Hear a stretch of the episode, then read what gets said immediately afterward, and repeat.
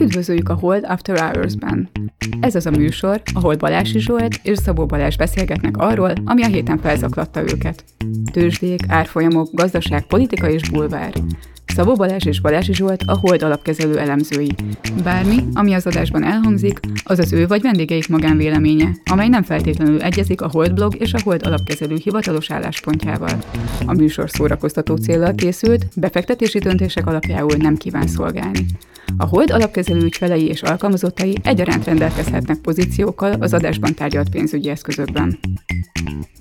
Na hát akkor üdvözlünk mindenkit. Sziasztok! És az a helyzet, hogy itt, ahogy jövök, megyek, anyukák már az iskolára készülnek, mint úgy veszem észre a feleségem telefonbeszélgetéseiből, és hát van egy félig benfentes információ, ami azért jó, mert talán olyanokat is meg tudunk szólítani vele, akik annyira nem érdeklődnek a ilyen gazdasági, nem tudom, milyen műsorok iránt.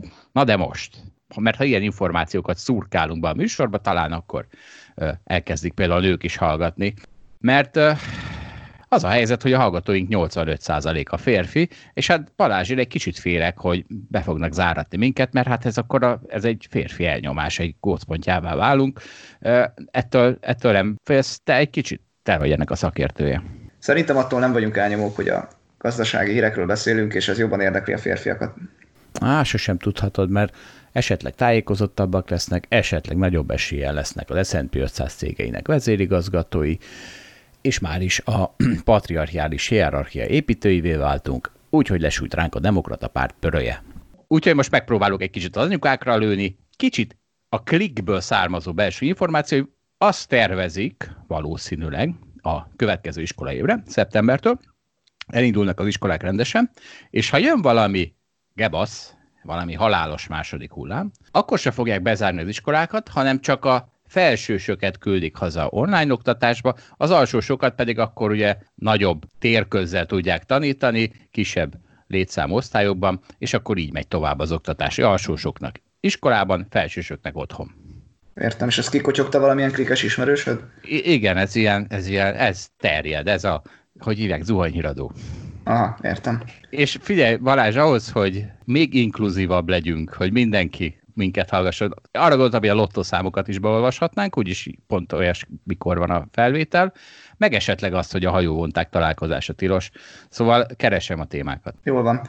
Figyelj, nekem is akkor már van ide egy megjegyzésem, hogyha te a férfi-női vonalon gondoltad kiterjeszteni a podcastot, akkor én a fiatal idős skálán most a fiatalokra céloznék. Ugyanis mindig azon gondolkodtam, mindig a technológiáról beszélünk, mint az egyetlen győztes iparág, ami a, a vírus kapcsán megjelenik, és mindenki a digitalizációt emlegeti a, a sikerként, és másik oldalon pedig ugye minden más iparág szinte szenved. De én tudok egy olyat, most uh, saját tapasztalatból, ami szerintem virágzik vagy virágozni fog. Ez pedig a kisállatoknak a piaca, ami egyébként egy, uh, amúgy is nagy növekedésben van, ugyanis ugye egyre később uh, házasodnak a, a fiatalok, egyre később váll, váll, vállalnak gyereket, és ez a nem tudom 20, 21 néhány éves kortól tart mondjuk ez az időszak mondjuk 30 néhány éves korig, addig az embereknek van igénye arra, hogy, hogy kisállatuk legyen, hogy valamivel tudjanak foglalkozni.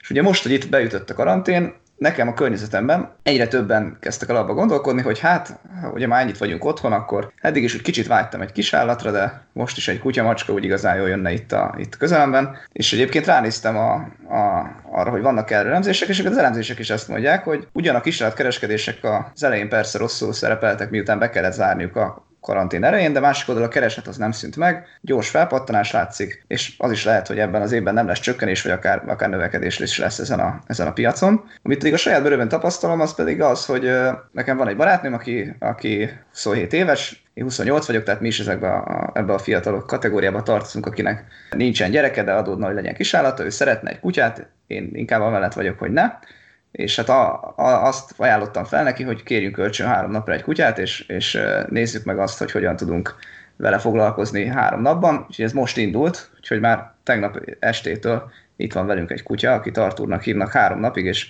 megnézzük, hogy hogyan tudunk vele foglalkozni, és aztán eldől az, hogy mi is segítjük-e majd a, ezt a növekvő piacot e, tovább felendülni. Egyébként az amerikai tőzsdén van ilyen ETF, ami a állat valahogy így, a, tehát a, ugye angolul a pet industry-val foglalkozik, óriási csúcsokon van, tehát, tehát a februári csúcsait az a, azt hiszem az ETF valami 60%-kal veri meg. Tehát ez egy ilyen, na, a várakozások szerint ez egy brutálisan jó piac. Azt nem tudom megmondani persze szokásos módon, hogy egyébként ez egy jó befektetés se, ettől függetlenül nem drágák már ezek a részvények, de az biztos, hogy, hogy nagy növekedés előtt áll. Hát jó van, egyrészt ugyan én azt hittem, hogy az öreg asszonyok kedvenc időtöltése a macskákkal körülvenni magukat, de ezek szerint akkor az avokádóké is. Másrészt pedig... Tudod, hogy a csapatunkból az egyik elemzőnk is örökbe fogadott most egy macskát. Igen, és tudod, hogy amikor elkezdett vele villogni a Zoom-on. Pedig nem öreg asszony, mert 28 éves. Tehát amikor a Zoom-on megjelent ez a macska, akkor, akkor megfogadtam hangosan, hogy soha, soha nem fogunk olyan eszközökhez folyamodni, hogy kis macskákat, meg kis kutyákat hozunk elő a podcastünkbe a hallgatottság növelés érdekében.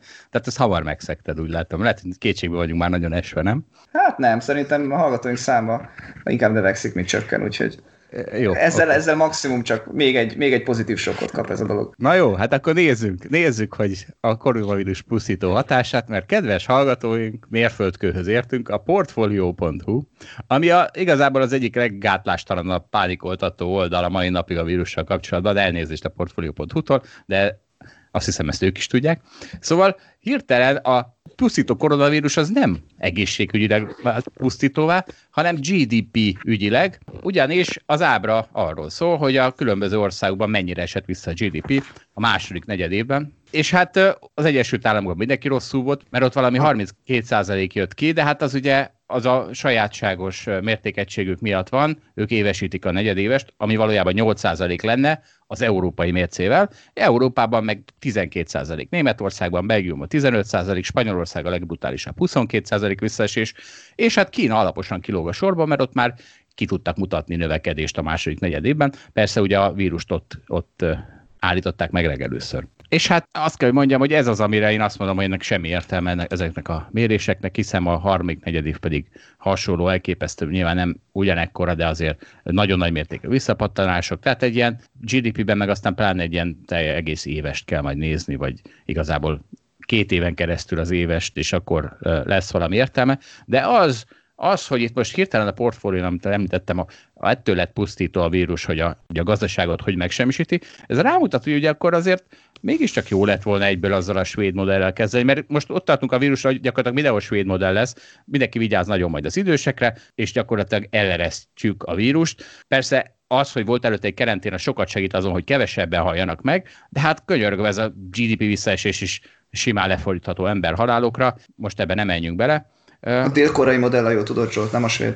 É, jó, és akkor mi nem csináltuk azt? Azt se csináltuk. Tehát az, ugye az a kérdés, hogy akkor mi nem csináljuk azt, hogy megvédjük az időseket, és akkor nem hal meg senki, és működik a gazdaság, akkor miért mindjárt a kórai, ami valószínűleg még több logisztika, meg még nehezebb feladat a kormányok számára. Ez így van, csak... szerintem, a, bocs, csak egy mondat, tehát ugye a koraiakhoz szerintem előzetes felkészültség lett volna szükséges, ugye ők nekik ott volt ez a MERS vírus pár évvel ezelőtt, nagyobb volt a tapasztalatuk, másrészt ott szerintem a személyiségi jogok azok talán kevésbé vannak komolyan véve, most hogy simán a hatóságok lekövetik telefon alapján a, az embereket, ezt nem tudom pontosan, hogy van itthon vagy Európában, ezeket mennyire ki mennyire tartja be ezeket a, a személyiségi jogok védelmét.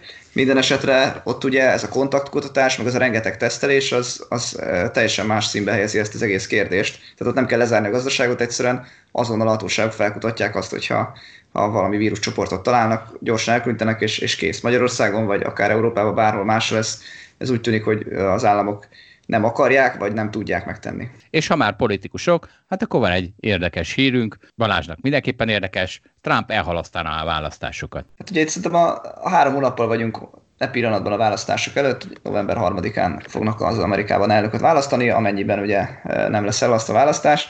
Valóban az a helyzet, hogy Trump szeretné elhalasztani a választásokat, nagyon egyszerűen azért, mert vesztésre áll, de erre egyébként nincsen neki módja, hiszen erről a kongresszus dönt, és a republikánusok egy része, a demokraták pedig nyilván végképp nem támogatják ezt a javaslatot. Ugye az az érdekes kérdés, hogy miért áll ennyire vesztésre Trump? Erre ugye most látunk egy, egy csomó okot, ugye a, talán a legfőbb kettő az az, hogy ugye a koronavírust ugye nagyon rosszul kezelték Amerikában, tehát a gazdaság is nagyon visszaesett, és emellett rengeteg a fertőzött és a, a haláloknak a száma.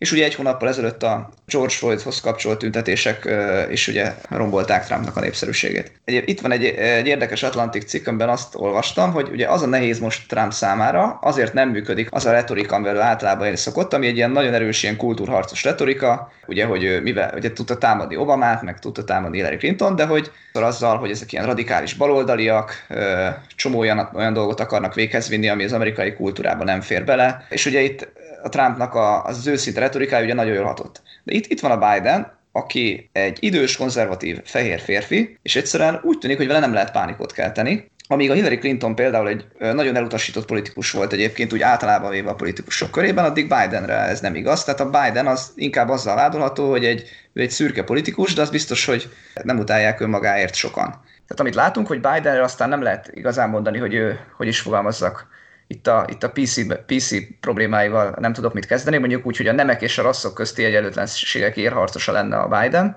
Ugye Balázs, ez egy nem politikailag korrekt podcast, úgyhogy nyugodtan, a, ami belefér. Jó, akkor fogalmazok egy kicsit egyértelműben. Nem könnyű mondjuk most azzal jogatni, hogy a feketék majd megverik a fehér gyerekeket a, az iskolabuszon, nem könnyű azzal támadni a Biden-t, hogy ő egy igazi femináci, aki a nő, nőuralomra törne, és igazából mélyen gyűlöli a fehér férfiakat, úgyhogy, úgyhogy egyáltalán nem része a, a radikális baloldalnak a Biden, ezt se lehet rá mondani, miután láthatóan ezek a, ezek a fajta progresszív gondolatok, amik mondjuk a Bernie Sanders jellemzik, ugye ez áll alapvetően nem érdemli, tehát ugye nem támogatja a Green New Deal-t, vagy nem támogatja azt, hogy mindenki kapjon egészségügyet, Amerikában ugye ez egy progresszív gondolatnak számít, így, így nagyon nehéz megtámadni ezt a Biden-t. Ő lehet, hogy tényleg ilyen értelemben egy, egy ilyen szürke embernek minősíthető akár a baloldaliak számára, másrészt úgy tűnik, hogy ő a tökéletes fegyver Trump ellen. Hát akkor sokat fejlődött a demokrata párt ezek szerint, ha ez tudatos. Persze azt lehet, megint csak az elemzők magyaráznak.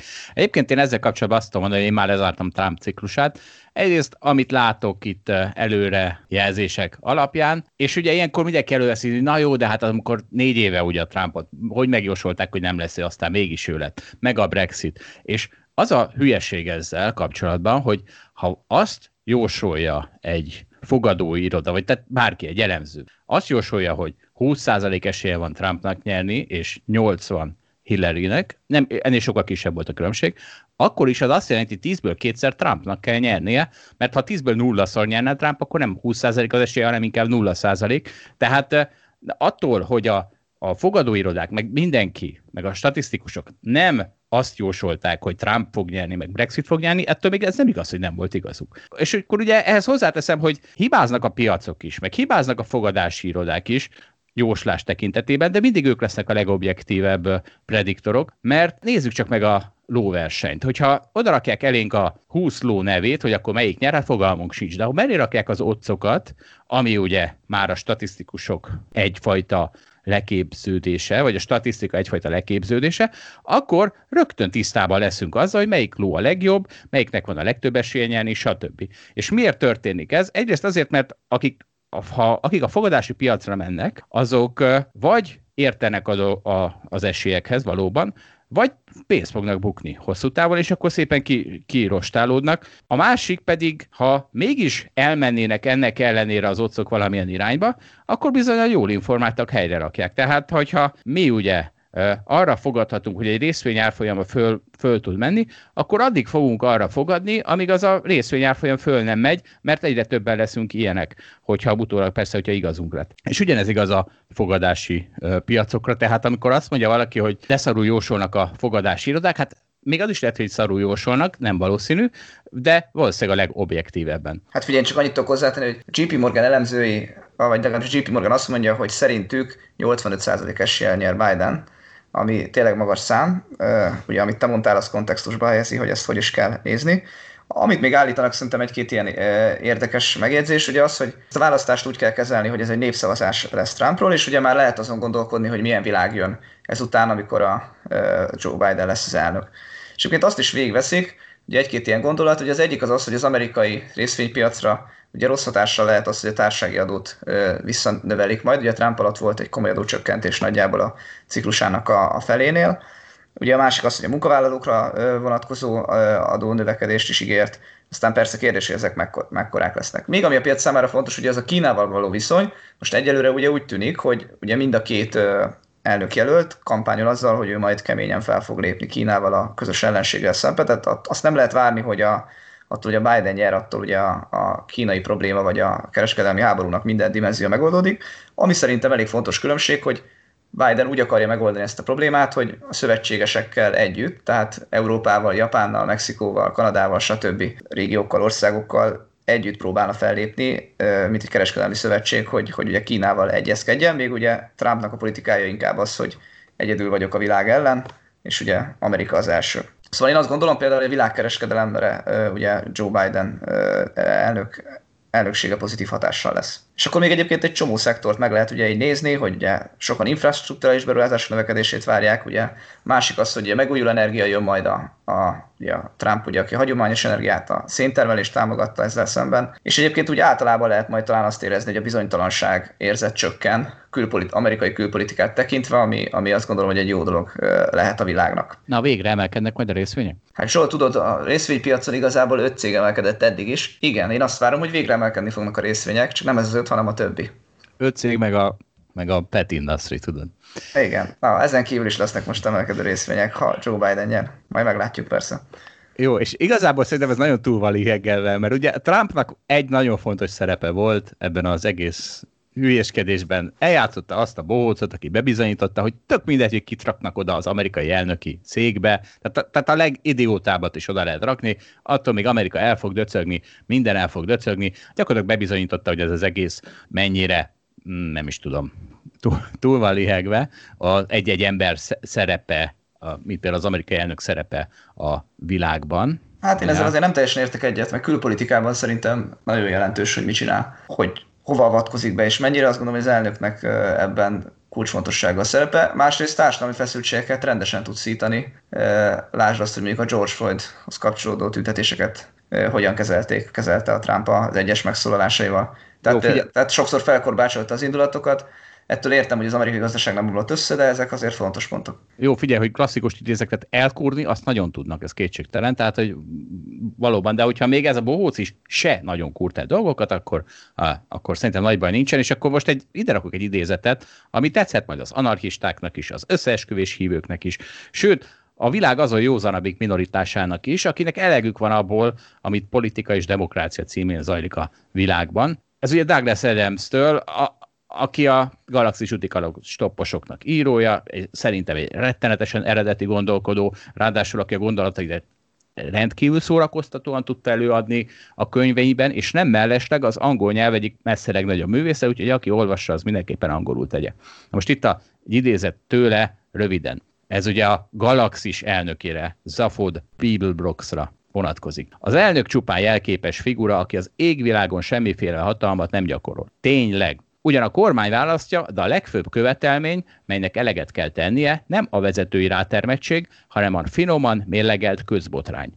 Emiatt az elnök mindig ellentmondásos személyiség, egyszerre tenyérbe mászó és elbájoló. Nem az a feladata, hogy gyakorolja a hatalmat, hanem hogy elteje, elterelje róla a figyelmet. E szempontok alapján Zafod Bibelbrox egyike a galaxis legsikeresebb elnökeinek, tíz elnöki évéből kettőt már börtönben töltött csalásért. Na hát akkor az elnökök után jöjjön egy aranyhír, ugyanis hát egyrészt ugye az arany folyamatosan új csúcson van, majd mindjárt beszélgetünk erről, de hát itt egy hírünk is, hogy a bávnál is, ugye itt abszolút értékben alacsony összegekről van szó, de hát akkor is nyolcszorozódott a forgalom, az aranyforgalom júniusban, tehát egyszerűen mindenhol aranyláz van, amihez ezen a héten a Fed megint hozzájárult, mert ugyanis a Fed elnöke Pál közölte, hogy még nem tartunk ott, hogy egyáltalán elkezdtünk volna gondolkozni azon, hogy gondolkozni kell-e azon, hogy emeljük a kamatokat. Úgyhogy ezzel megint befűtött az aranynak ezen a héten is, mert ugye mitől mozog felre az aranyára? Alapvetően az amerikai reálkamattal mozog együtt. És igen, és ugye minél inkább negatív ez a reálkamat, annál jobb az aranynak. És most ugye nagyon negatív a reálkamat, hiszen ugye nagyon laza a jegybank, az azt jelenti, hogy nagyon alacsonyan tartja a kamatokat, a rövidet is, a hosszút is, mindent, és ugye ahogyan a Pavel megjegyzéséből látszik, ez még nagyon-nagyon sokáig így lesz, vagy legalábbis most ezt üzeni, úgyhogy ez az aranynak mind jó. Hogy tud ez megváltozni? Kétféleképpen tud megváltozni. Az egyik lehetőség az, hogy a piac azt fogja hinni, hogy jön valamiféle recesszió, amely eset, mert ugye most a piac elkezdett egy kisebb-nagyobb inflációt árazni a következő időszakra, de hogyha jönne egy recesszió, akkor ezek az infláció árazások, az infláció általában gazdasági növekedéssel szokott korrelálni, szóval ez az infláció az eltűnik, hirtelen a reálhozamok visszamennek, anélkül, hogy a Fed hozzányúlt volna a kamatokhoz, ez az egyik pofon, ami érheti az aranyat, tehát a vártnál rosszabb gazdaság alakulás, a másik pedig a vártnál jobb, mert hogyha a gazdasági növekedés annyira beindul, ami esetleg annyira inflációval jár, hogy a Fednek el kell kezdenie a kamatokat emelnie, akkor meg ugye a nominális kamat fog fölmenni, és akkor meg azért kezd el nőni a reálhozam. Úgyhogy ha ez a kicsit jó világkép marad, ami most van a piacnak, akkor addig valószínűleg az aranyat nem bántja sem. Én az első ponttal nem teljesen értek egyet, ugye, hogyha azt mondod, hogyha nagyon rossz, akkor ugye az inflációs várakozások csökkennek, és ugye, ugye ez rontja az aranyat. Ez lehet, hogy így van, csak ugye másik oldalról akkor a jegybank az még lazább lesz, és még próbálja próbál tolni a nominális kamatokat, meg még jobban beígéri, hogy még tovább alacsonyan maradnak a nominális kamatok. Tehát én abban a, világ, abban a helyzetben én azt gondolom, hogy az arany azért nem fog rosszul teljesíteni. Sőt, azt gondolom, hogy, hogy még jobban fog teljesíteni. Tehát minél rosszabb a gazdaság, annál jobban fog mostantól teljesíteni az arany. De... Viszont még egy dolgot hagy húzzak alá, hogy azt is el tudom képzelni, hogy majdnem mindentől, fundamentumtól függetlenül az aranyba lehet korrekció, egyszerűen csak azért, mert azért itt is kiépült azt gondolom egy ilyen hype az utóbbi időszakban. Tehát ugye nekem egyre jobban ez az érzésem, ezt már sokszor kifejtettem, hogy van 50 részvény, ami igazából értekli a, az embereket, van, van az arany, van a bitcoin, stb. Néhány ilyen dolog, amiben egyébként még mindenki hajlandó kereskedni, és ezekben egyébként sokszor nagy változások jöhetnek hirtelen, egyszerűen akkora pénztömegek mozdulnak meg, mert bejönnek új szereplők a piacra. Én azt gondolom, az aranynál is lehet ilyen, ugye, hogy egy aranyban mondjuk szerintem nagyobb esély alakul kibuborék, mint az európai bankindexben, ha csak az elmúlt tíz évet nézzük. Egyébként abban is volt buborék, csak még 2007-ben. Jó, Balázs, ha már említetted a bitcoin, tehát egyrészt azért szeretném elmondani, hogy azért a, a bitcoin az már a öreg emberek kriptodevizája, mert valójában az éter az, ami most igazán megindult. Tehát a bitcoin is ment egy, nem tudom, 20%-ot talán a kitörése óta, ami az elmúlt két hét. Nap. Ezzel szemben az éter az ment 40%-ot. Igen. Nem, 50-et. Tehát a bitcoin már egy kicsit kínos nekem, de beszéljünk akkor a bitcoinról, mert valóban végül is ezek is elindultak, és ugye sokszor mondjuk, hogy ezek a digitális aranyak. Nem csoda, hogy elindult az arany után végül, a csoda az, hogy eddig mire vár. Hát igen, azért nehéz látni pontosan, hogy a bitcoin mire mozog, mert az sem egyértelmű, hogy ez egy digitális arany, mert akkor talán jobban együtt kéne mozogni az aranyjal, és ezt az utóbbi időszakban nem láttuk. Tehát az arany ugye nagyon jól teljesített a az elmúlt két hónapban, a bitcoin pedig, pedig nem, most ezt az elmúlt tíz napot nem számítva. Úgyhogy, úgyhogy nem tudom. Az, abban majdnem biztos vagyok, hogy a bitcoin ugye azok között van, amiben esetleg lehet buborék. Ahogy mondtam, szerintem ez is valahol még így a, a trendi eszközök kategóriában van, amit hirtelen jönnek a cápák, akkor, akkor széttéphetik felfelé, ugyanúgy, hogy mondjuk egy Tesla részvényt. Az, hogy ez melyről ez tartós, meg hogy megtörténik-e, arról, arról fogalmam sincs.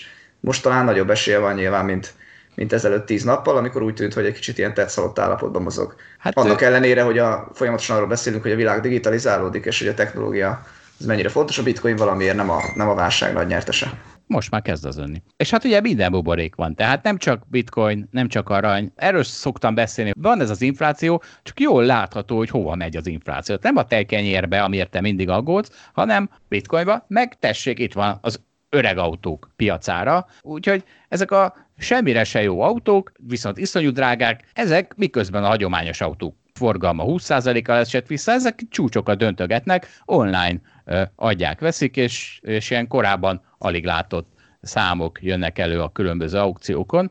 Hát ugye ez is egy része annak, amit korábban is már sokszor hívtunk ugye minden buboréknak, ez igaz a műtárgyakra, ezek szerint az öreg autókra is. Tudod, mit szoktam csodálkozni? Valaki vesz egy ilyet mi a francot csinál vele azon kívül, hogy otthon tartja, mert nem tud vele közlekedni. Hát és akkor annak mi értelme, ha nem tudod megmutatni senkinek, mert ha kimész az utcára, bárki neki megy, akkor 8 millió dollár károd keletkezik, és tudod, mit nem értettem soha, hogy tehát mi van, hogyha mondjuk eltörik ugye a foci övem, vagy elszakad, és behorpasztja egy ilyennek a nem tudom miért, a motorháztetőjét, és akkor oda jön hozzám a tulaj, hogy akkor ez 8 millió dollár lesz, és akkor én kiröhögöm, de akkor most kinek van igaza? Solt, ez a luxusnak olyan foka, ez a kérdés, amit feltettél, hogy ezzel nem is szok, nem gondolkodtam még, úgyhogy nem is tudok rá válaszolni. Cserébe nem adok neked igazat egyfelől, hogy minden buborék van, hiszen amíg az én európai részvényeim sem nem emelkednek 50%-ot, addig, addig nem hiszem el, hogy mindenben buborék van. Másrészt ugye a buborék az, az, az, az olyan árfolyam emelkedés, amiben én nem vagyok benne. Úgyhogy ezek szerint még sincs buborék akkor a piacon. Hát nem az a baj, hogy van olyan eszközömben benne vagy. Lehet, hogy különben minden buborék lenne. Köszönöm. Szívesen. És hát tessék, folytatom a minden buborékot, valószínűleg ebbe se vagy benne Balázs, üres csekk eladó szól Vakmajom cikke, ugyanis SPAC annak a mondjuk így részvény típusnak a neve, ez, ez annak a rövidítése, hogy Special Purpose Acquisition Company. Ez, ezek olyan cégek, aminek Bianco odaadja az ember a pénzét, hogy aztán ők a saját szakterületükön ezt lehető legjobban befektessék. Ez ugye nem más, mint, a, mint az aktívan kezelt alapok, vagy egy hedge fund, csak egy kicsit más a neve, úgyhogy valójában ugye mindenki azért nyafog, hogy a passzív felé megy a, a pénz, hát most itt akkor egy kicsit megy az aktív felé is. Én nem látom, hogy mi a különbség. Ugye annyi a különbség, hogy ők talán egy tehát ők mondjuk nem részvénytársaságokat vesznek, nem nyilvánosan megvető részvénytársaságokat, hanem még nem tőzsdén lévő cégeket, de gyakorlatilag ennyi ennyi a különbség, tehát gyakorlatilag nincs benne különbség. Én sem látom, de azt a vágyat itt is észre lehet venni, hogy az emberek gyorsan akarnak pénzt keresni, nem pedig szépen lassan a éveket kivárva fundamentális elemzéssel. Meg talán ennek van egy kicsit ilyen, ilyen kaparós sors egy jelleg, hogy tudod, hogy hogy berakod a pénzed, és akkor reménykedsz, hogy valami, valami kurva jót dob ki a gép, a, az az ember, aki kezeli, nem? Tehát, hogy... Jó, de ennyire ezt támasztott a befektetési alapokra úgy általában, hogy egy átlagos befektető nem tudja, vagy hát nem feltétlenül tudja. Egy vagyonkezelt ügyfél nem feltétlenül nézi szerintem nap, mint nap, hogy mi van a portfóliójában, még akkor is, ha megnézheti. Nyilván egy részvényalap esetében más a helyzet, hogyha valaki odafektet. Igen, és azt mondom, hogy ez nagyon hasonlít ahhoz például, amit mi csinálunk. Csak egy kicsit más a, a terület, ahol vadásza a megvendő cégeket. Na és akkor, ha már buborékok, meg az az öt részvény, ami emelkedik, hát ezek jelentettek is. Most elnézést kell kérnem, kedves hallgatók, de Balázs nem csak portfóliókezelő, hanem egyben vállalati elemző is, és ilyenkor ugye jelentési szezonban az, egy, az Egyesült Államokban, akkor nem tudjuk megúszni, hogy ezekről beszéljen lelkesen. Úgyhogy kérem nézzék el neki ezt a hobortját, olyan, mint a szenvedélyes repkegyűjtő nagybácsi, aki lelkesen mutogatja a senkit nem érdeklő preparátumjait, de hát negyedében te csak két-három ilyen adásunk lesz, ezt talán ki lehet bírni. És hát akkor Balázs, remélem erre a hétre is hoztál néhány különösen izgalmas, passzív időbeli elhatárolást. Hát figyelj, az a szerencse, hogy ezt az öt nagy technológiai céget nem elemzem részletesen, miután ugye ez nem esik bele a, a portfóliónak a fókuszába, inkább az európai részvények, meg a közép-kelet-európai régió.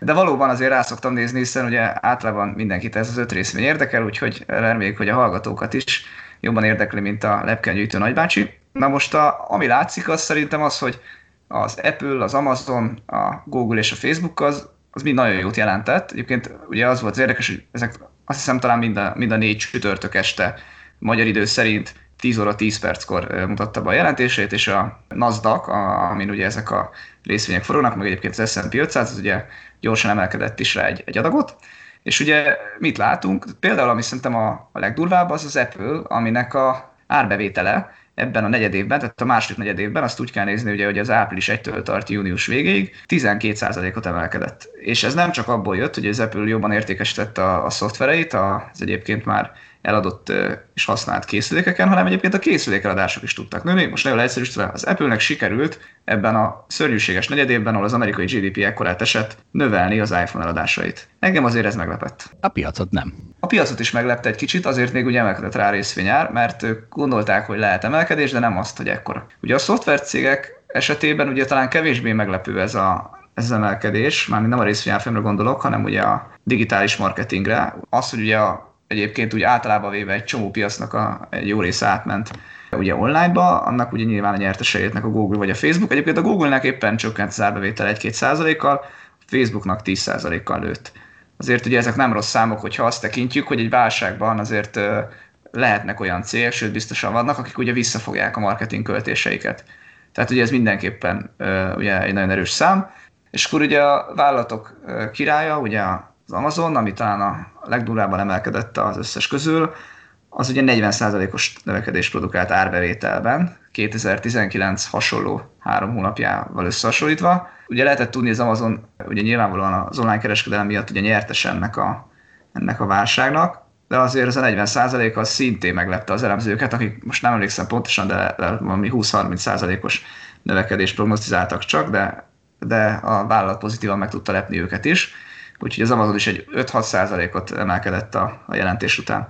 Úgyhogy azt lehet mondani, hogy összességében jót jelentettek ezek a vállalatok, és annak ellenére tudtak még egy picit emelkedni a részvényárfolyamok, hogy, hogy az emelkedés nagy része az már be volt árazva, tehát már így is rengeteget emelkedtek a, a válság mélypontja óta, ugye a legtöbbjük ugye új csúcson van folyamatosan. Talán egy mondat összefoglalva azt mondhatnám, hogy ezek olyan buborékok, amiből ugyan kimaradtál, de még csak nem is buborékok. Tehát, hogy basszus, az az értékeltség, ahol aztán a, a legdurvább negyedévekben is ilyen izék vannak, árbevétel növekedések, hát ott az, hát ugye erre mondja azt a piac, meg sokan, hogy hát ezekért semmilyen ár nem sok. Igen, igen, és ugye azért az fontos látni, hogy eh, ezek, ezek a cégek azért eh, van, amiben nagyon nem hasonlítanak egymásra, tehát az Apple-t vagy az Amazon-t összehasonlítjuk. Ugye az Apple-nek a, a profitjára azért eh, nem várnak folyamatos növekedést az elemzők, vagy csak nagyon enyhe növekedést várnak, hiszen ugye az iPhone eladások azért szépen lassulnak, ugye egy, egyre drágábbak a készülékek, az emberek egyre lassabban cserélik ezeket a, ezeket a telefonokat. Másik oldalon a szoftveradások ugyan növekednek,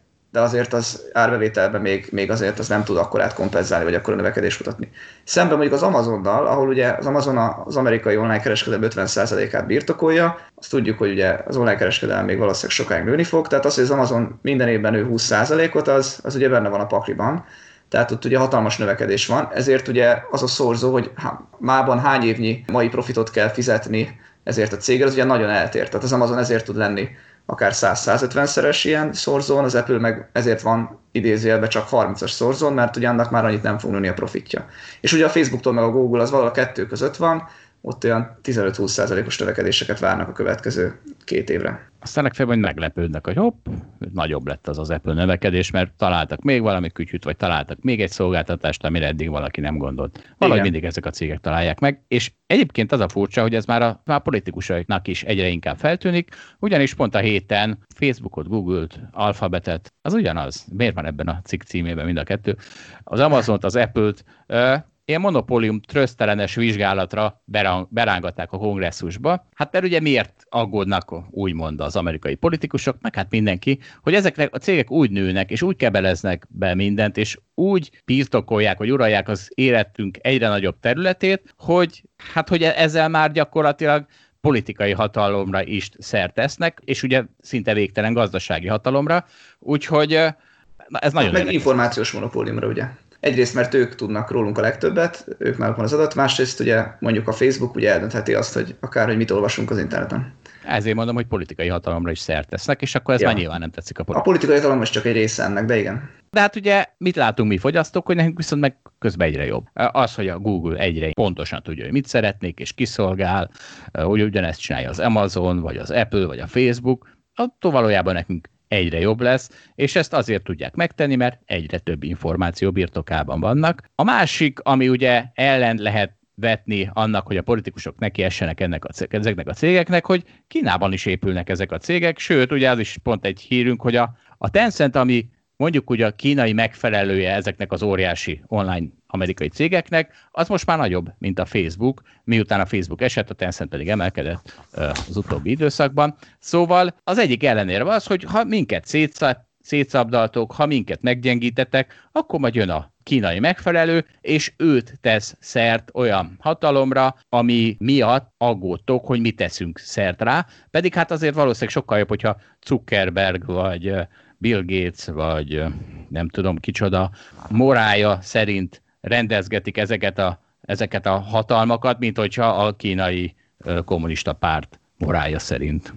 Igen, és egyébként a Tencent az ugye lehet, hogy a legnagyobb kínai technológiai cég, de másik oldalról viszont ugye ami most például a mában is veszélyt jelent, az, a, az ugye a TikTok. Valaki esetleg nem tudná, mi az a TikTok. Ezt általában a fiatalok használják, annyira fiatalok, hogy a barátnőm egyébként egy tanácsadó cégnél dolgozik, bankoknak a tanácsot, és azt mondja, hogy mindig attól félek, hogy amikor marketingről vagy reklámról lesz, akkor megkérdezik tőlem, hogy a TikTokon hogyan érdemes reklámozni. 27 éves, de azt mondja, hogy ugye még soha nem használta a TikTokot, mert már ugye nagyon öreg hozzá. Tehát a TikTokot az igazán fiatalok használják, ebben vannak a 15 másodperces videók, és akkor azokkal lehet valamit üzenni, ennyi, ennyi a történet, de nagyon népszerű, kínai és Amerikába is betört, úgyhogy Trump nem véletlenül akarja kitiltani az utóbbi hetekben, ez ugye, ez ugye hír, hírértékű, mert hát ugye akkor a kínaiak fognak az amerikaiakra adatot gyűjteni, és ez egy csomó veszélyt rejt magában, hogyha minden amerikai telefonon ott lesz ez a, ez a kínai szoftver.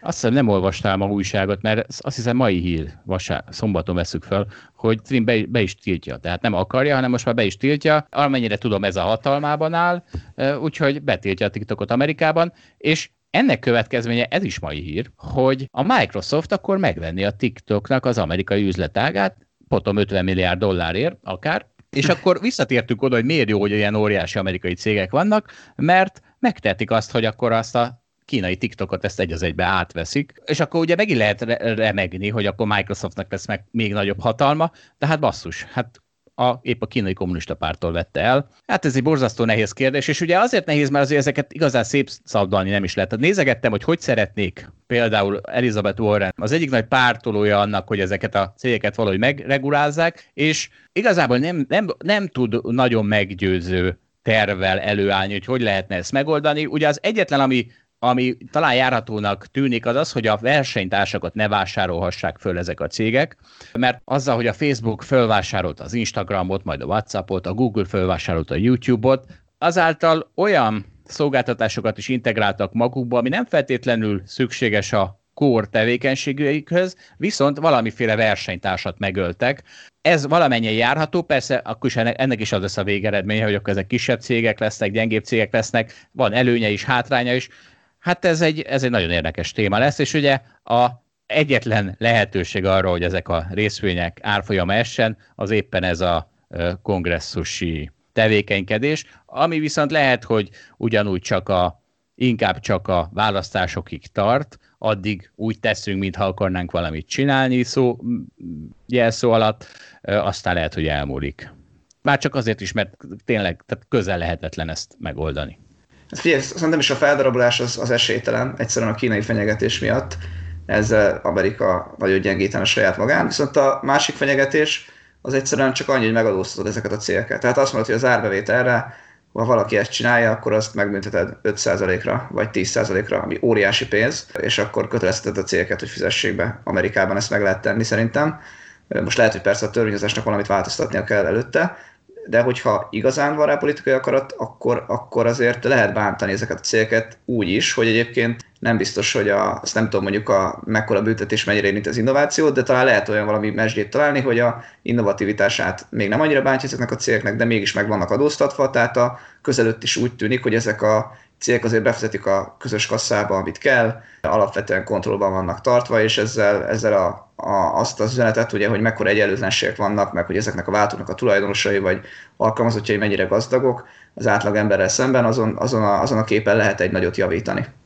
Balázs, de fáj ez, amit mondasz. Tehát egyrészt ugye ezzel semmit nem oldottál meg a politikai, meg a monopól hatalmukból. Az, hogy kicsit kevesebbet keresnek, az, az semmit nem változtat a cégek életén. Más... arról beszélek, hogy a részvényárfolyamok mitől esett. Igen, az igaz. És egyébként tehát... még változtat valami máson is az emberek érzékelését. Tehát ami, aki nem szereti az egyenlőtlenséget, az sokszor ül annak, hogyha a gazdag, az nem annyira gazdag aki nem szereti az egyenlőtlenséget, annak fogalma sem lenne az egyenlőtlenségről, ha az a rohadt demokrata párt nem dörgölné folyton az orra alá. De erről majd lesz később szó, most ne, most ne ezen rugózzunk. És a másik pedig még, amit hozzá akartam tenni, hogy a legnagyobb veszély még az árfolyamokra nézve az infláció egyszerűen, tehát ezt már sokszor emlegettük, hogy nem, nem csak a cashflow számít, ugye, hanem az is, hogy mivel diszkontálunk, és ugye azért nagyon alacsony a diszkontráta, mert most éppen gyenge a gazdaság, és nagyon az a jegybank. De hogyha lenne infláció, akkor meg kell menni a kamatokat, és az első vesztese a kamatemeléseknek azok éppen a technológiai cégek lennének. Hogy fogsz csodálkozni, amikor inflációban is ezek emelkednek? De jó, megyünk tovább, mert, van még, mert van még neked vállalati jelentésed a tarsajodban, attól tartok.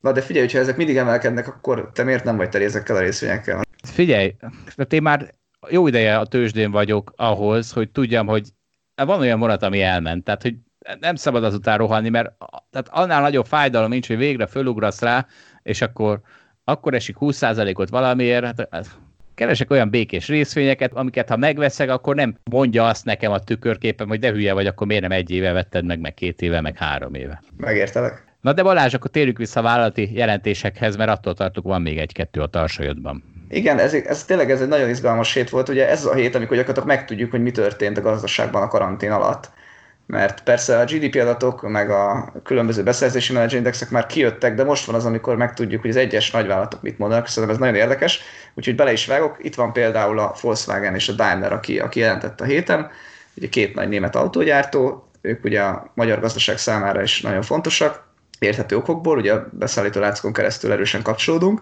Hát itt a technológiai célok ellentétben ugye másik irányba változtak az árbevételek, ugye az látszik, hogy a Daimlernek az árbevétele, itt most összesen a teljes fél évet mondom, tehát január 1-től június 30-áig, az 18%-kal esett, tehát ez a, ez a Mercedes, Volkswagen esetében ez a szám 23%.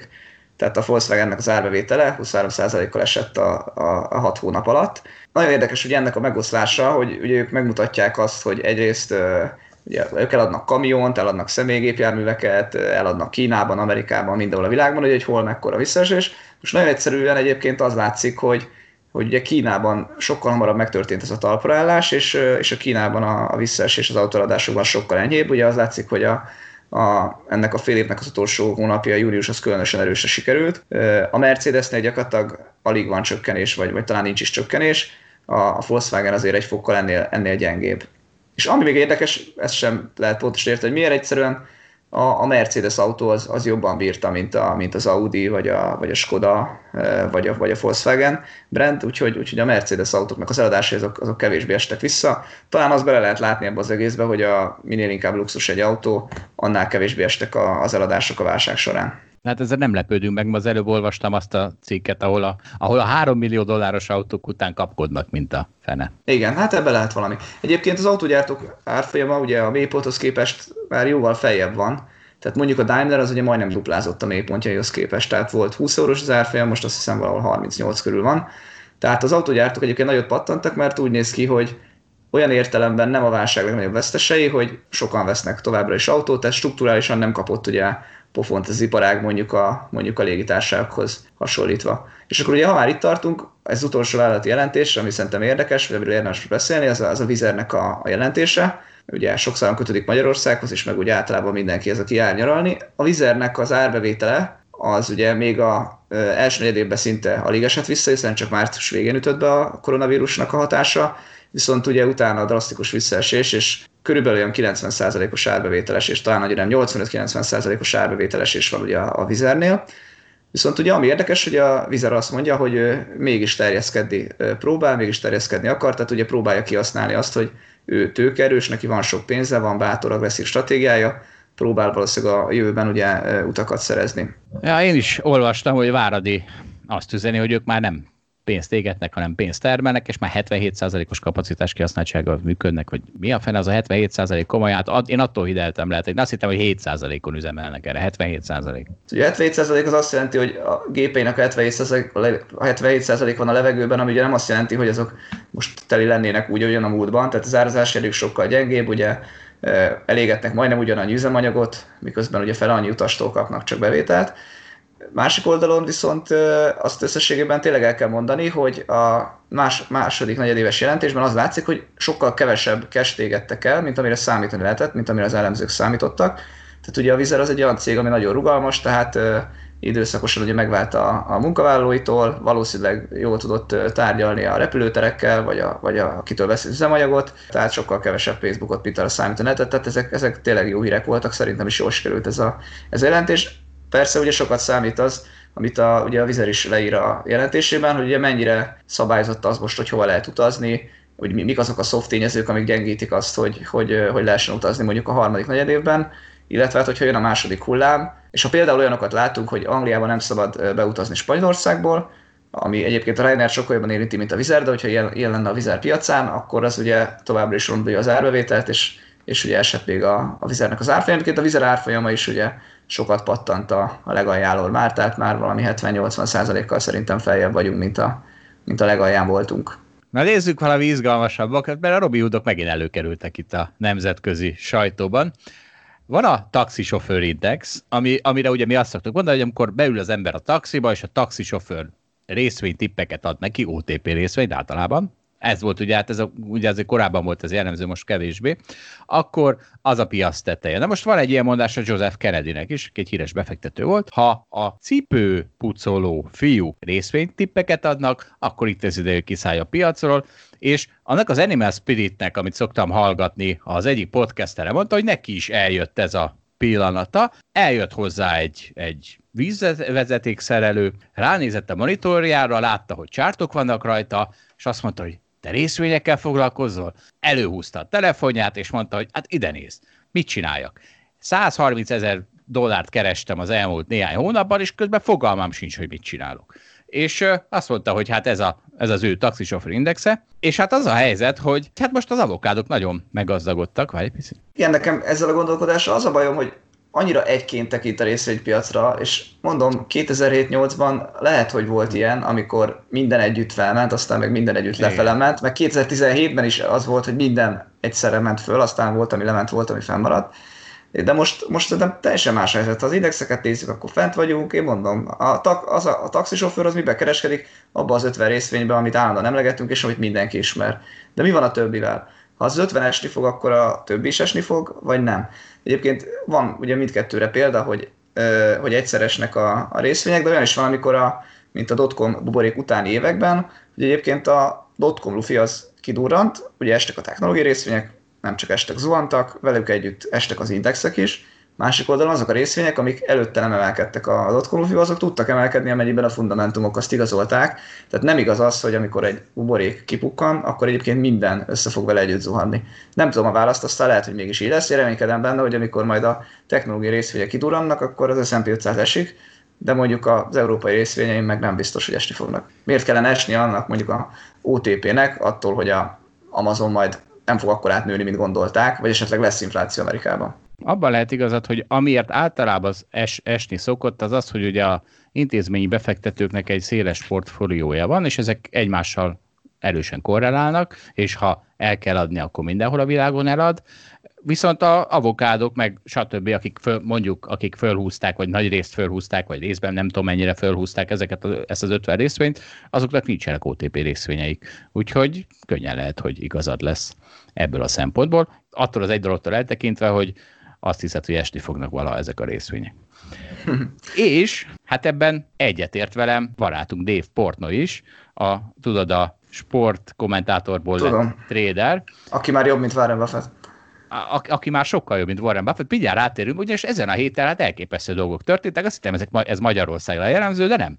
Az Egyesült Államokban is van ilyen, ugye a Kodak, hát ugye az lehet, hogy ennek a podcastnek a mai epizódnak az a cím, hogy mi megmondtuk, mert ugye a Kodakról pont egy vagy két hete beszélgettünk Cser Tamással is, Hát most ezen a héten az lett a sláger sztori, ugyanis az történt, hogy ugye az Kodak mi volt? Egykor a legjobb fényképezőgyártó, aztán most már szerintem a legjobb mutyi cég a világon, mert Kodakkal az történt, hogy 2018 legelején, ugye ez a bitcoin mánia csúcsa, bejelentették, hogy akkor ők is belépnek a kriptodevizák piacára, vagy tehát valami, lesz egy Kodak coin. Na most arra azóta várunk, tehát abból azóta nem lett semmi, akkor ugye ettől a részvény árfolyama, nem tudom, négyszerezett talán, vagy ötszörözött, majd most már jóval alatt a trédet, mint ahonnan indult, egészen a múlt hétig, amikor egyszer csak a bejelentették, hogy ők az Egyesült Államoktól kapnak potom 765 millió dollár kölcsönt, ami 200 milliárdnál több forint. Tehát 200 milliárd forintot kap az a Igen. Kodak, mire koronavírus gyógyszer alkatrészeinek a gyártására, úgy, hogy a Kodaknak gyakorlatilag semmi köze a gyógyszergyártáshoz, az árbevételének a 3% jött olyan dolgokból, ami ehhez köthető, és pont a Kodakot választották ki, nagyon furcsája mindenki, pláne úgy furcsája mindenki,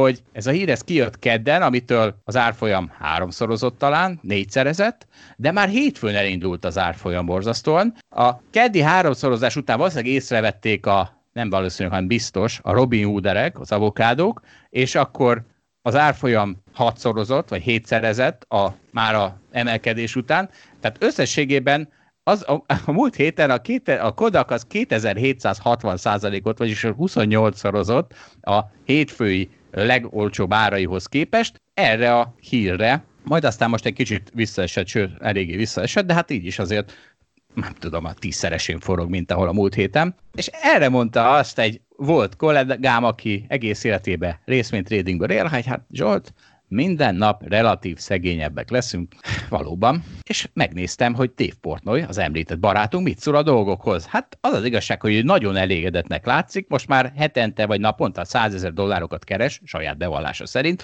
Az Oak Tree Capital az már holt idióta, már Warren Buffett is holt idióta. Van valaki közben, akivel meg, még baja van, aki kopasz, mert nincs haja, ennyi elég is róla, mondta ő. Van egy zöld kalapácsa, meg egy leopárd mintás pokróca, amivel takarózik, kabala célból. Szóval egyetlen egy baja van, hogy a Kodakból hál' Istennek kimaradt, de nem is értem, hogy miért mondja, hogy kimaradt, hiszen miből állna azt mondani a hallgatóinak, vagy hogy, hogy abban is benne volt, de hát abból kimaradt, úgyhogy az egyetlen baja az, hogy, hogy más keresi a pénzt, és nem ő a Kodakon, de hát amúgy, tehát elképesztőek továbbra is a videói.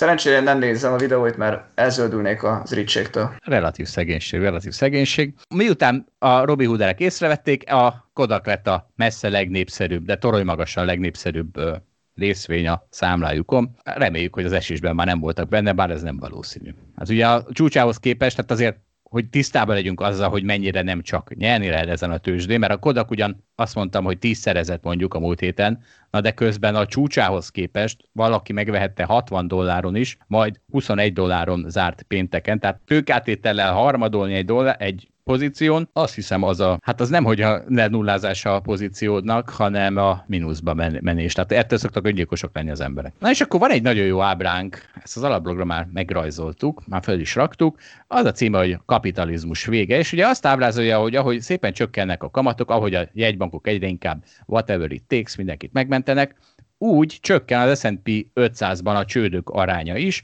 2003 előtt a, az átlag az 6% volt, tehát az évente az S&P 500 cégek 6%-a ment csődbe. Ezzel szemben 2004 óta már ez csak 2 százalék, és egy folyamatosan csökkenő trend van, és ugye e- ez az a moral hazard probléma, amit ez jól ábrázol, a zombi vállalatok túlélése, hogy az alacsony kamatok miatt minden túlél, tehát ez is a minden buborék egy címe, csak ez a másik oldala, mert a buborékokba beférnek a gyenge vállalatok is. Hát igen, ha nincsen kamat, akkor nagyon jó tőkéhez jutni, vagy nagyon érdemes, főleg ha baj van és szükség van rá. És akkor most térjünk át egy kicsit magyar vizekre, mert hát Orbán Viktor elővett két mondatot, ami, amivel nagyon nehéz vitatkozni, de egyszerre nagyon könnyű is. Felolvasom, hogy miről van szó. Bár a magyar nyelvben valamiért így rögzítette, hogy mi pénzt kapunk az EU-tól, de a nagy fenét nem kapunk pénzt, a nyugatiak által innen kivitt pénz egy részét szerezzük vissza, mondja ezt ugye az EU pénzekre. Hát ezzel tényleg nagyon vitatkozni, ez, ez egy nagyon komplex téma, hogy mi az, amitől Magyarországnak sokkal jobb, hogy ez a tőke idejön, majd profit formájában egy kis részét évente kiviszi, mert ugye közben megkapja az összes tőkejavat, és egy sokkal hatékonyabb gazdaságot. Tehát tényleg ez egy tényleg hát ez egy rengeteg nagyon... ember fizetést kap, ugye? Rengeteg ember fizetést kap. Szemben ezzel a nagyon egyszerű üzenettel, hogy de hiszen kiviszik a profitot, és akkor az nekünk baj, de a fenét baj. És ez olyan, mint pont mint a migráció, vagy a globalizáció előnyeit, azt nagyon nehéz megérteni. Ezzel szemben a hátrányaira nagyon könnyű politikusként rá mutatni, és ugye ezzel riogatni az embereket. Mi egy másik nagy előnye, hogy az, az érzelemre alapozhat az, aki hibáztatni akarja ezeket a dolgokat. De hogy megpróbáljam én is egyszerű üzenetként megfogalmazni, hogy mi a hiba Orbán gondolkodásával. Ugye azt mondja, hogy idehozzák védővámok nélkül az áruikat, megengedjük, hogy beruházzanak, versenyre kényszerítsenek bennünket, pedig mi körhátrányból indulunk, úgyhogy ezért cserébe elvárjuk, hogy az itt keletkező profit egy méltányos részét juttassák ide-vissza. Hát egyfolytában visszajuttatják, hiszen az a beruházás az erről szól, de most eddig tiszta volt, hogy a baloldalt miért lehet hülyézni, a kártérítés miatt, a jobb oldalt miért lehet hülyézni. Hát ugye ezt a magyar jobb oldalt is lehet sok szempontból hülyezni, de hát Trump a legjobb példa erre, bármelyik megnyilván, megnyilvánulása után gyakorlatilag le lehet hülyézni. De hát most mi történt? Hát gyakorlatilag Orbán Viktor is kárpótlást követel a múlt miatt, ha jól, jól értem, ugye? Tehát, hogy a, az előző, á, az előző, át, az előző pártállam öröksége az, hogy itt a magyar cégek kevésbé versenyképesek, és ezért kárpótlás járna. De hát akkor könyörgöm, hát akkor beállt a demokrata pártba, hiszen a rabszolgaság öröksége az, hogy a feketék rosszabbul állnak, tehát kárpótlás nekik. Egyébként én azt gondolom, hogy politikusok, vagy Orbán Viktor ide vagy oda, szerintem Magyarországon is azért többség biztosan látja, hogy az Európai Uniónak a nyertesei vagyunk annak, hogy, hogy van Európai Unió hogy itt mennyi cég van. Az, hogy megengedjük, hogy beruházzanak, azt azt gondolom, hogy mindenki érti azt, hogy jó, hogy beruháznak. Várj, még az én üzenetem, az én egyszerű üzenetem most jön. Hát figyelj, ezt a kártérítést, az EU pénzeket, hát ezt, ezt kitrakja a zsebre a, jel, a mindenkori politikai és és talán gazdasági elit, de hát az most már nagyon egybe mosódik akik a múlt nyertesei könyörköm. Tehát itt most olyan kárpótlást követel Orbán Viktor, amit nem a múlt vesztesei, mert kik a múlt vesztesei, a, kik a szocializmus örökségének a legnagyobb vesztesei, az a két millió mélyszegény Magyarországon, aki a kapitalizmusban tényleg csak fuldoklik gyakorlatilag, de valahogy nem nekik lett jobb oktatás, nem nekik, nekik lett jobb egészségügy, nem nekik lett alapjövedelem, tehát ugye rengeteg féleképpen lehetne segíteni azokat, akik tényleg a vesztesei ennek az egésznek, valahogy nem az ő zsebükben tűnik el ez a sok EU pénz. Egyébként Balázs, néhány adással ezelőtt addig piszkáltál, amíg lehet, hogy már elgyengültem, de végül kimondattad velem azt, hogy örüljek annak, hogyha egy cég magyar. És azt mondtam, hogy jó, Ceteris Paribus, hajlandó vagyok annak jobban örülni, hogyha egy magyar cég csinál valamit, mint hogyha egy külföldi.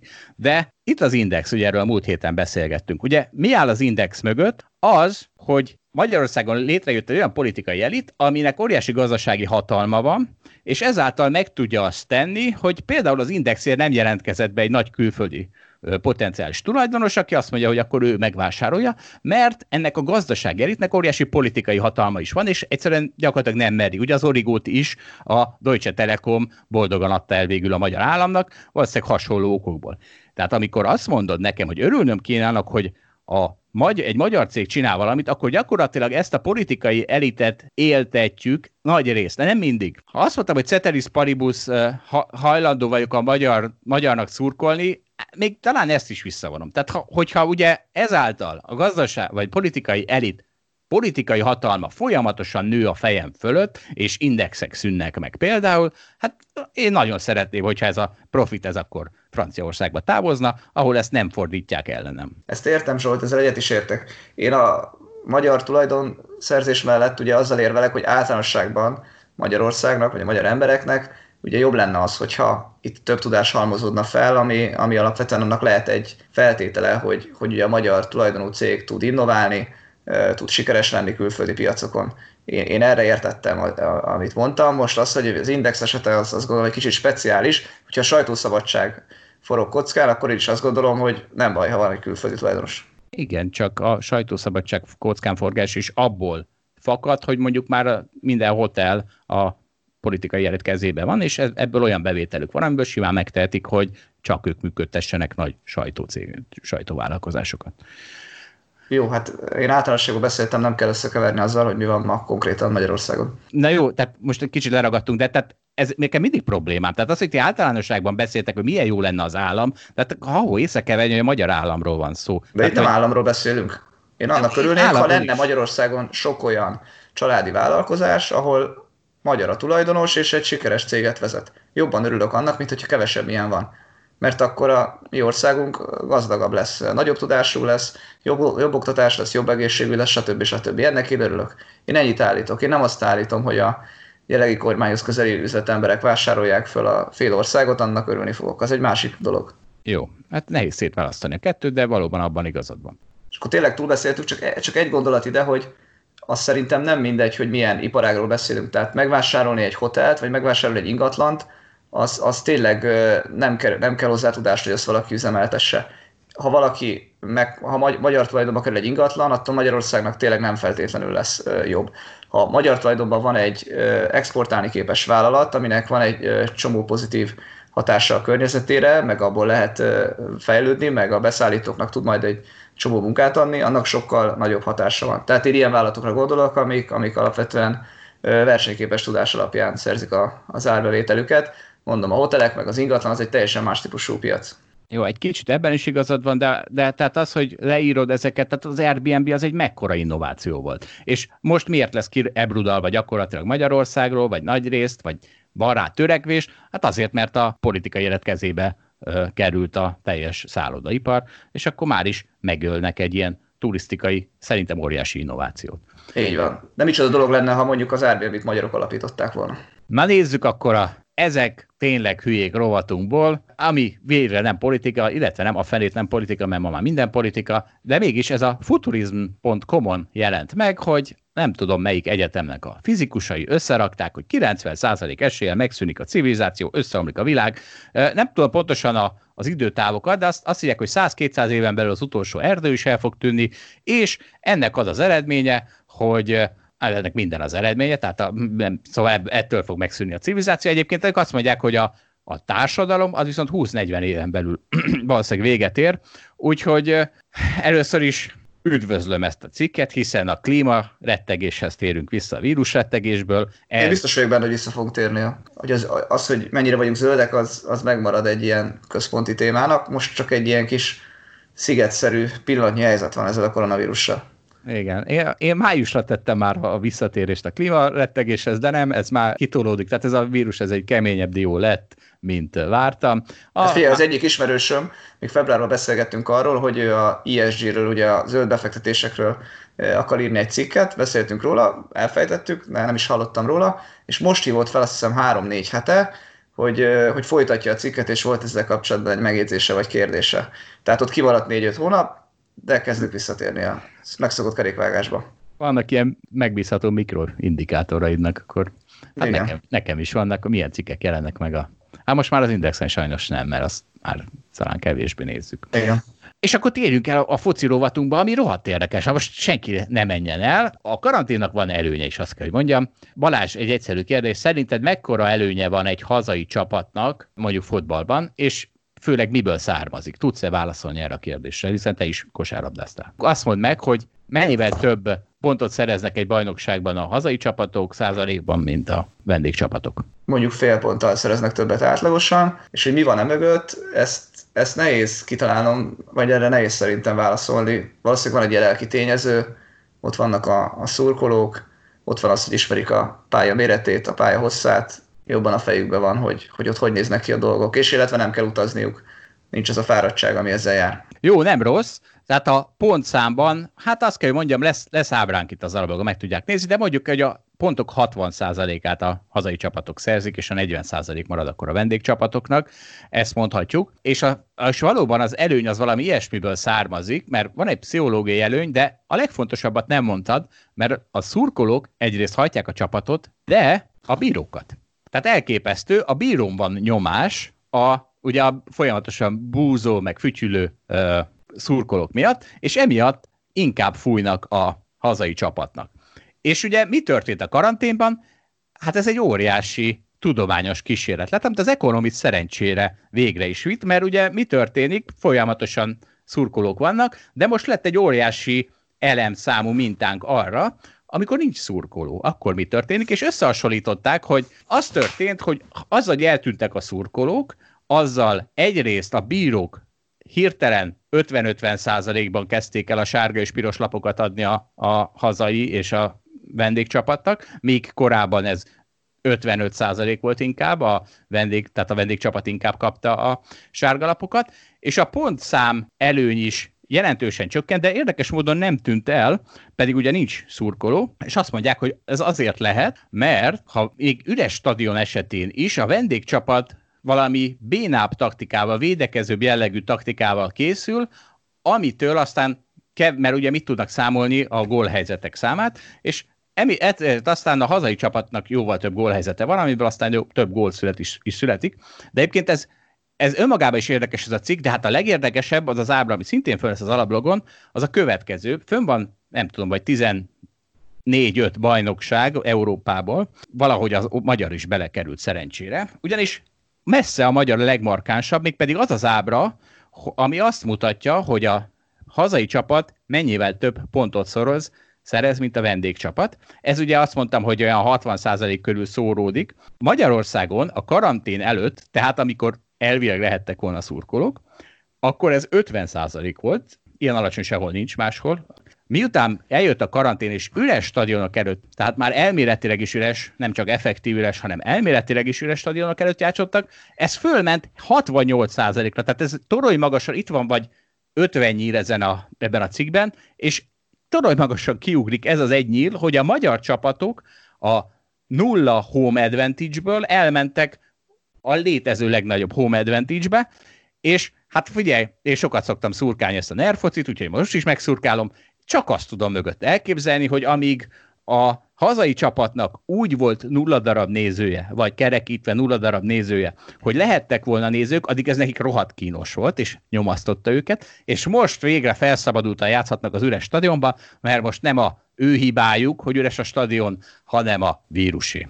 Erre nem tudok mit mondani, de nagyon jó találod Zsolt. Köszönöm szépen. Na hát, és figyelj, múlt héten megint voltam benne az irodában, érdekes, hát ezek, ezek, ezek bármi olyan események, amiről beszámolok, majd olyan ritkán járok be. Ugyanis valami olyasmi történt az irodában, amit biztos nem lehet home office-ban, cocktailparty volt, és az ugye Zoomon keresztül nem az igazi. És hát az történt, hogy beszélgettem Gerivel, aki ugye futbalista múltán és jelennel jel, rendelkező kollégánk, és mondta, hogy hát ők most a Blasz 2-ben fociznak, nem, Blasz 3-ban fociznak, kérdeztem, hogy följutnak-e, azt mondta, hogy nem, de hát oda nem is akarnának följutni, mert ott már fizetést kapnak az emberek. És mondom, a fene a Blasz 2, én a Blasz 1-ben fociztam, és nem, hogy nem kaptam fizetést, de hát én fizettem, ugye. A Blasz 1, 2, stb. az ugye úgy néz ki a foci osztályok úgy néznek, hogy MB1, MB2, MB3, és utána kezdődnek a területi bajnokságok, a Blasz az a budapesti. Blasz 1, Blasz 2, Blasz 3, Blasz 4. Úgyhogy elmondhatjuk összességében, hogy amikor én fociztam a Blasz 1-ben, azért én fizettem, aki most focizik a Blasz 1-ben, annak is én fizetek. Hát ha ettől nem lesz jó a magyar foci, akkor nem tudom mitől. De figyelj Zsolt, nem tudom ezzel mi a problémát, hát most, most mondtad el, hogy legalább a futballon belül nincsen egyenlőtlenség. Mindenki megkapja saját magáért. Hát azért remélem, hogy nem, nem ők is 10 milliós fizetéseket kapnak havonta, mint az NB1-ben, de jó, legyen. Na és akkor zárásként, még mindig foci témában maradva, de megemlítve, hogy most valószínűleg ez egy elég hosszú podcast epizódunk lesz, de az az igazság, hogy fogalmak se. Folyamatosan vitázunk, ugye Balázs, az avokádó, a TikTok 15 másodperces attention spanjével folyton erőltető, hogy rövid legyen a podcast. Én mondom, hogy miért Így lenne van. rövid. Szerintem, szerintem 40-45 perc lenne az optimális. Én mindig mondom, hogy miért lenne rövid, hát aki 40 percet akar hallgatni, az hallgasson csak 40 percet a 65 percből, és akkor esetleg még maradt neki 25, hogyha két nappal később mégis akar hallgatni. Ugye egy podcast azért jó, mert nem kell egyszerre meghallgatni. Ötször bemész a munkahelyedre, ötször 20 percet hallgathatsz. Ja, és hadd adjak egy felhasználási tanácsot a kedves hallgatóknak. Podcasteket én például gyorsítva szoktam hallgatni. Rengeteg podcast lejátszom van az a lehetőség, hogy nem egyszeres sebességgel, hanem akár másfélszeres sebességgel hallgassuk, és akkor már is nem egy óra, hanem 40 perc, egy adás. Na de, akkor az utolsó hírünk, tényleg most már zárásként. Akkor viszont uh, sose hallgatod meg, mert sosem mész be az irodába. Igen, ezt annak mondtam, aki még ezt a előző korok életét éli. Na de akkor az utolsó hírünk, tényleg. Messinek köszönhetően átalakultak a katalán névadási szokások. Semmi más nem történt, mint hogy a Leo név, ugye borzasztó népszerű lett, nyilván Messinek köszönhetően, és erről nekem az jutott eszembe, hogy nekem három lányom van. Mind a három lányomnak szerettem volna a Valencia nevet valahogy adni, legalább második névként. Ez három lány, hat darab név, most van a hat darab, egyáltalán nem Valencia nevünk, úgyhogy Balázs, akkor megint hozzád fordulok a kártérítés szakörtő korosztályhoz, tehát el vagyok-e nyomva, és jár-e kártérítés? Zsolta, most tényleg azt várod, hogy kártérítést kapsz azért, mert nem nevezheted el egy foci csapatról a gyerekeidet? Egyrészt, ez egy város neve, ami dallamos és szép. Másrészt azzal, hogy megsérted az érzéseimet, csak a kártérítés összegét srófolod felfelé. Úgyhogy akkor köszönjük szépen a figyelmet, mindenkinek kártérítésekben gazdag további hétvégét kívánok, a viszont hallásra. Viszont hallásra, sziasztok! Thank you.